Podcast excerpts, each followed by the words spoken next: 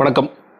நேற்றைய குடியரசு தின நிகழ்வில் குடியரசு தின நிகழ்வுகளுக்கு பிறகு நடந்த இந்த விவசாயிகளுடைய பேரணி அந்த பேரணி தொடர்ந்து ஒரு கலவரம் போலீஸார் போலீசார் தாக்கப்பட்டாங்க விவசாயிகள் தாக்கப்பட்டாங்க அப்படிங்கிற பல பரபரப்பான செய்திகள் யார் சரி யார் தவறு இதுதான் பெரும்பான்மையாக இன்று ஊடகங்களில் இடம்பெற்றிருக்க வேண்டிய செய்தி. ஆனால் தமிழகத்தை பொறுத்த வரைக்கும் இன்னைக்கு நமக்கு ரெண்டு பிரதானமான செய்தி தான் இன்னைக்கு இருந்திருக்கு அப்படிங்கிறத நம்ம எல்லாருக்குமே தெரியும். ஊடகங்களாகட்டும் சமூக ஊடகங்களாகட்டும். இரண்டு விஷயங்கள். ஒன்று ஜெயலலிதா அவர்களுக்கு இன்று நினைவு மண்டபம் கட்டப்பட்டு முதல்வர் எடப்பாடி பழனிசாமி அவர்களால் திறந்து வைக்கப்பட்டது அப்படிங்கிறதும் இன்னொரு பக்கம் சசிகலா அவர்கள் இன்று விடுதலையாகிறார். மருத்துவமனையில் கொரோனாவால் பாதிக்கப்பட்டிருந்தாலும் அதிகாரப்பூர்வமாக இன்று மருத்துவமனையில் இருந்தபடியே அவர் விடுதலையாகிறார் என்றது ரெண்டு பிரதானமான செய்தி. ரெண்டு செய்தியும் மாறி மாறி எல்லா ஊடகங்களையும் தொடர்ச்சியாக காட்டப்பட்டது அப்படிங்கிறதா இன்னைக்கு நம்ம பார்த்துட்டே இருந்தோம் இல்லையா? அதில் மிக குறிப்பாக மணிமண்டபத்திற்கு எவ்வளோ கூட்டம் கூட்டமாக பல ஊர்களில் இருந்து எவ்வாறு வந்தார்கள்? அதில் மிகச்ச மிக சிறப்பாக இன்றைக்கி இன்னைக்கு செல்லூர் ராஜு போன்றவர்கள் தனி தனி ரயிலே ஒன்று பிடிச்ச மதுரக்காரங்களை கூட்டி வந்து மதுரையில் வித்தியாசமானவனு காமிச்சிருக்காரு. கடம்பூர் ராஜு வந்து ஒரு கோயில் கட்டிட்டு இருக்காருன்னு சொல்கிறாங்க முப்பாம் தேதி வந்து எடப்பாடி பழனிசாமி அவர் திறந்து வைக்க போகிறார் அப்படிங்கிற செய்திகள். ஆயிரக்கணக்கான கூட்டம் பயங்கரமாக திரண்டதுன்னு சில விமர்சன பார்வைகள் கூட நீங்கள் வந்து ஒரு பக்கம் கிராம சபை நடத்தக்கூடாது அப்படின்னு சொல்லிட்டு கட்டுப்பாடு விதிக்கிறீங்க. ரிபப்ளிக் டேக்கு பரேடு வந்து மாணவர்களாக கலந்து கூடாது கொரோனா கட்டுப்பாடுன்னு சொல்லி சொல்கிறீங்க இந்த பக்கம் கூட்டம் கூட்டமாக சாரை சாரையாக யாருமே கோவிட் ப்ரோட்டோக்கால் எந்த ஒரு ப்ரோட்டோக்காலையும் ப்ரோட்டோக்காலையும் ஃபாலோ பண்ணாமல் இன்றைக்கி இவ்வளோ ஆயிரக்கணக்கான தொண்டர்கள் குழுமி இருக்கிறார்கள் அப்படிங்கிற விமர்சன பார்வை. நினைவு மண்டபம் வந்த பிறகு சில பேர் வந்து அப்படியே டாஸ்மாகில் போய் குழுமிட்டாங்க அப்படிங்கிற பார்வை. சில பேர் வந்து கலைஞர் அவர்களுடைய ம- நினைவு இடத்திற்கும் போய் அஞ்சலி செலுத்தினாங்க இல்லை வந்து கையெடுத்து கும்பிட்டாங்க அப்படிங்கிற மாதிரி சில விஷயங்கள். தொடர்ச்சியாக பல விஷயங்கள் பேசப்பட்டு கொண்டே வந்தது. இந்த பக்கம் சசிகலா அவர்கள் விடுதலாகிவிட்டார் தினகரன் அது குறித்து பேசும் பொழுது இதை நாங்களும் ஒரு பாசிட்டிவாக தான் பார்க்குறோம். சசிகலாவுடைய ரிலீஸை வந்து இங்கே அதிமுக தொண்டர்கள் கொண்டாடுறாங்கன்னு நினைக்கிறோம் அதிமுகவை கைப்பற்றுவதன் எங்களுடைய முக்கியமான இலக்கு அப்படிங்கிறலாம் பேசிகிட்டு இருக்காரு அப்படின்னு ஒரு பக்கம் பார்க்க வேண்டியதாக இருக்கிறது. ஸோ இதெல்லாம் ஒரு பக்கம். எனக்கு வித்தியாசமாக ஒன்று தோணுச்சு. இன்றைக்கி வந்து ஜெயலலிதா அவர்கள் உயிரோடு இருந்திருந்தால். இது வந்து உடனே இன்னைக்கு ஒரு மீம் அது ஆக்சுவலி உண்மையா பொய்யான்னு எனக்கு தெரியல. ஏன்னா பல நேரங்களில் அதிமுக அமைச்சர்கள் பேசுறது எல்லாமே உண்மையா பொய்யாங்கிறதே நம்ம பெரிய ஆராய்ச்சிக்கு போக வேண்டியதாக இருக்குது. செல்லூர் ராஜு திண்டுக்கல் சீனிவாசன் போன்றவர்கள்லாம்.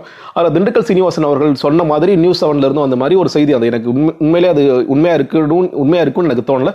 பட் அதில் என்ன இருந்துச்சுன்னா ஒருவேளை ஜெயலலிதா அவர்கள் உயிரோடு இருந்திருந்தால் இவ்வளவு சிறப்பாக கூட நினைவு மண்டபம் வந்து நினைவு மண்டபம் வந்திருக்காது. எடப்பாடி பழனிசாமி அவர்கள் ரொம்ப சிறப்பாக நினைவு மண்டபம் எழுப்பியிருக்காரு அப்படிங்கிற பொருள்பட பேசியிருக்காரு அப்படின்னு ஒரு ஒரு போஸ்டர் ஒன்று வந்துகிட்டே இருந்துச்சு. அதை மறுபடியும் மறுபடியும் நிறைய பேர் ஷேர் பண்ணிட்டு இருந்தாங்க. நியூஸ் செவன் பேஜில் போய் தேடி அந்த மாதிரி இல்லை. ஒருவேளை இருந்து தூக்கிட்டாங்களா என்னங்கிறது தெரியல. ஸோ அது நான் இது வந்து அது மாதிரி கிடையாது. உண்மையிலேயே ஜெயலலிதா அவர்கள் உயிரோடு இருந்திருந்தால் அப்படின்னு பார்க்கும் பொழுது நம்ம எல்லாருக்குமே தெரியும் இரண்டாயிரத்தி பதினேழு செப்டம்பர் மாதம் செப்டம்பர் இருபத்தி ரெண்டாயிரத்தி பதினேழு ஜஸ்டிஸ் குன்கா அவர்களால் தீர்ப்பளிக்கப்பட்டவுடன் இன்னும் சொல்லப்போனால் ஜெயலலிதா அவர்கள் அப்பொழுது தான் தண்டனை குற்றவாளி ஆகா ஆவார் அப்படிங்கிறது ஒரு எந்த விதமான எதிர்பார்ப்பும் இல்லாமல் தான் பெங்களூருக்கு போனாங்க. அதற்கு பிறகு ஒரு தண்டனை குற்றவாளியாக அறிவிக்கப்பட்டார். குற்றவாளியாக அறிவிக்கப்பட்டவுடன் ஆட்டோமேட்டிக்காக அவனை பதவி இழக்க வேண்டிய சூழல் ஏற்பட்டது. சிறைக்கு செல்ல வேண்டிய சூழல் ஏற்பட்டது. கிட்டத்தட்ட இருபத்தி ஏழு நாட்கள் அவர் சிறையில் இருந்தார்.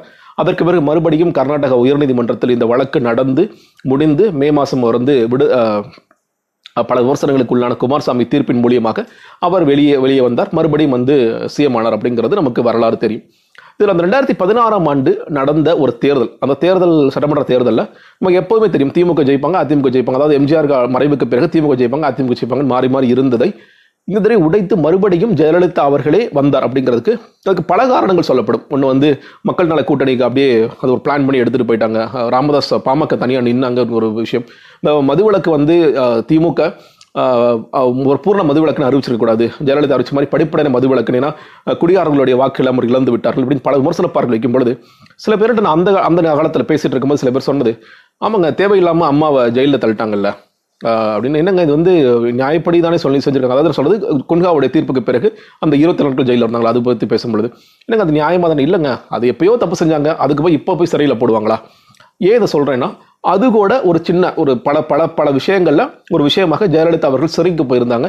அந்த சிறைக்கு போன அனுதாப அலை கூட அவரை மறுபடியும் முதலமைச்சராக ஆக்கக்கூடிய ஆக்கியிருக்கக்கூடிய வாய்ப்புகள் இருக்குது அப்படிங்கிறதையும் சேர்த்து நான் இங்கே பதிவு பண்ணுறேன் அவ்வளோ வேற ஒன்றும் இல்லை. ஸோ ரெண்டாயிரத்தி பதினாலு ஜெயிச்சாங்க.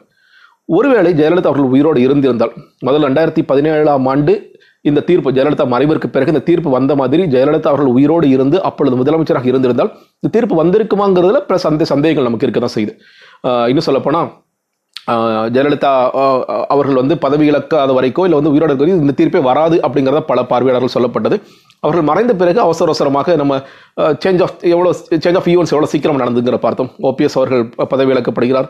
சசிகலா அவர்கள் பொதுச் செயலாளராக ஆகுறாங்க. அடுத்து அவங்க முதலமைச்சராக போகிறாங்க அப்படிங்கிற நேரத்தில் அவசர அவசரமாக இந்த தீர்ப்பு வந்தது. கவர்னர் கொஞ்ச நாள் காணாமல் போகிறாரு அவர் வந்து சரிங்க போகிறாங்க அப்படிங்கிறது. ஸோ ஜெயலலிதா உயிரோடு இருந்திருந்தால் இது வந்திருக்குமா? ஒருவேளை வந்திருந்தால் அன்று நாம் நினைக்கிற மாதிரி.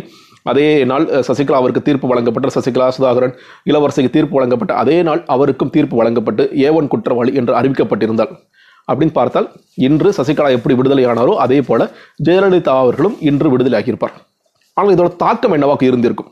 நம்ம முன்னாடி சொன்னேன் ரெண்டாயிரத்தி பதினாறில் அவர் வெல்வதற்கு பல காரணிகள் இது ஒரு காரணியாக இது இருந்ததுங்கும் பொழுது இன்னைக்கு வந்து நம்மளோட சூழ்நிலை எப்படின்னு தெரியும். இன்னைக்கு வந்து திமுக அதிமுக அப்படிங்கிறதுல திமுகவுக்கு ஒரு வின்னிங் எட்ஜ் இருக்கிறத நம்ம பல ப இதில் பார்க்குறோம் பலருடைய கருத்து கணிப்புகளில் பார்க்குறோம் வந்து திமுக ஒரு பெரிய மார்ஜினில் வின் பண்ண போகிறாங்க அப்படின்னு அவங்களுக்கும் ஒரு கான்ஃபிடன்ஸ் இருக்குது அரசியல் நோக்கர்களும் அதை சொல்கிறாங்க ஒரு லீடர்ஷிப்புக்கான தேர்தலில் எடப்பாடி கொஞ்சம் பின்தங்குறாரு.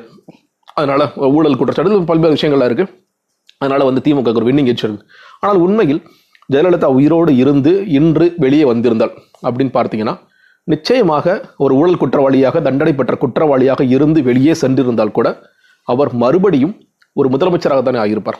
அடுத்து வரப்போகிற தேர்தலில். இன்னும் சொல்லப்போனால் எம்ஜிஆர் அவர்கள் மூன்றாண்டு மூன்று முறை தொடர்ச்சியாக வென்று பத்தாண்டு காலம் அதிமுகவில் ஆட்சியில் அமர வைத்தாலும் ஜெயலலிதா செய்த மிகப்பெரிய சாதனையாக இன்னொரு சாதனையாக தொடர்ச்சியாக மூன்று முறை அதிமுகவை பதினைந்து ஆண்டு காலம் ஆட்சிகள் தக்க வைத்தவராக ஜெயலலிதா போற்றப்பட்டிருப்பார் அப்படிங்கிறதா என்னுடைய பார்வையாக இருக்கிறது. ஏன்னா இன்னைக்கு வந்த கூட்டம் தானே இன்னைக்கு பிரதிபலிக்குது. இன்னைக்கு வந்து ஒரு ஊழல் குற்றவாளி ஊழல் குற்றச்சாட்டுக்காக தண்டிக்கப்பட்டவர் அவருக்கான நினைவு மண்டபம் அந்த நினைவு மண்டபத்திற்காக பல்லாயிரக்கணக்கான மக்கள் அது கட்சிக்காரர்கள் கூட சொல்லலாம் இல்லை பொதுமக்கள் சொல்லணும்னு கூட சொல்லலாம். அப்போ ஒரு ஒரு பெரிய எழுச்சியாக இங்கே கூட்டம் வருகிறது. அவருடைய ஆட்சியோட நீட்சி இங்கே நடந்துட்டு இருக்குன்னு பார்க்கும் பொழுது அந்த அந்த எழுச்சி அந்த நீட்சி வந்து அம்மாவை தேவையில்லாமல் இப்போ எப்படி இன்னும் நிறைய பேர் நினச்சிட்டு இருக்க மாதிரி திமுக வந்து பழி வாங்கிட்டாங்க. இது அரசியல் ரீதியான ஒரு சொத்துக்கு இப்போ வழக்க தொடுத்து அவர்களை வந்து வேண்டும் என்ற சிறையில் தள்ளிவிட்டார்கள் அப்படிங்கிறது ஒரு மிகப்பெரிய பிரச்சாரமாக முன்வைக்கப்பட்டிருக்கு இல்லையா? ரெண்டாயிரத்தி இருபத்தி ஒன்னோட இன்னைக்கு வரைக்கும் எனக்கு எனக்கு என்ன என்ன பேசு பொருள் கேட்டிங்கன்னா எனக்கு பேசு பொருள் இன்னும் உருவாகவில்லை தான் சொல்றேன். இந்த எலெக்ஷனுக்கான இஷ்யூ என்னன்னா ரெண்டாயிரத்தி இருபத்தி ஆனால் ஆனால் ஜெயலலிதா அவர்கள் உயிரோடு இருந்திருந்தால் அதுதான் பிரதானமான இஷ்யூவாக இருந்திருக்கும் இல்லையா? ஜெயலலிதா அவர்களை சிறையில் வச்சுட்டாங்க. நான்கு வருட காலம் அம்மா வந்து அவ்வளோ கஷ்டப்பட்டாங்க. பெங்களூரு பரப்பநகர சிறையில். இன்று வெளியே வந்துவிட்டார். அவருடைய ஆட்சி தான் நிச்சயமாக மலரும். அதுதான் நடந்திருக்கும். ப்ராக்டிக்கலாக அது வந்து அது அனுதாப அலைன்னு சொல்லலாம். இல்லை வந்து ஒரு எழுச்சின்னு சொல்லலாம். அது எப்படி வேணாலும் இருந்திருக்கலாம் ஆனால் இப்படித்தான் நம்ம சிஸ்டம் இருந்துகிட்டு இருக்குல்ல. அது அதை வந்து அது குறித்து பேச வேண்டும் என்று நினைத்தேன். அது வந்து ஒவ்வொருடைய பார்வையிலும் ஒவ்வொரு மாதிரி மாறலாம். இல்லை இது சரி தவறு அப்படிங்கிற பார்வையெல்லாம் விட்டு இன்னைக்கு நம்ம பார்க்குறோம். எவ்வளவோ பேர் சிறைக்கு போயிட்டு வர்றாங்க. அவர்களுக்கு ஒரு பெருவிழா நடக்குது. சிறைக்கு போனவர்களை தியாகிகளாக மாற்றுகிறோம். எல்லாமே வந்து ப்ரூவ் பண்ணப்பட்ட குற்றச்சாட்டு நான் வந்து சில பேர் உடனே கேட்கலாம் நீங்கள் வந்து திமுக ஊழல் செய்யலையா அவங்க வந்து பல ஊழல் செய்யலை இது வந்து ப்ரூவ் பண்ணப்பட்ட நீதிமன்றத்தால் தண்டிக்கப்பட்ட நீதிமன்றத்தால் கொஞ்சம் நாட்கள் வந்து சிறையில் இருங்கன்னு சொல்லப்பட்ட வழக்குகளுக்கு எல்லா பக்கமே சொல்கிறேன் எல்லா கட்சிகளிலிருந்தும் வந்தவர்கள் பார்க்கும் பொழுது ஒவ்வொரு முறையும் அவர் வெளியே வருகிற போது அவர்களுக்கான ஒரு பெரு விழாவாக இது மாறிக்கொண்டிருக்கிறது. இது சமுதாயத்திற்கு நல்லதா சரியா தவறா இது வரலாறு எவ்வாறாக பதிவு செய்ய போகிறது என்பதெல்லாம் நான் உங்கள் கைகளில் விடுகிறேன். நன்றி வணக்கம்.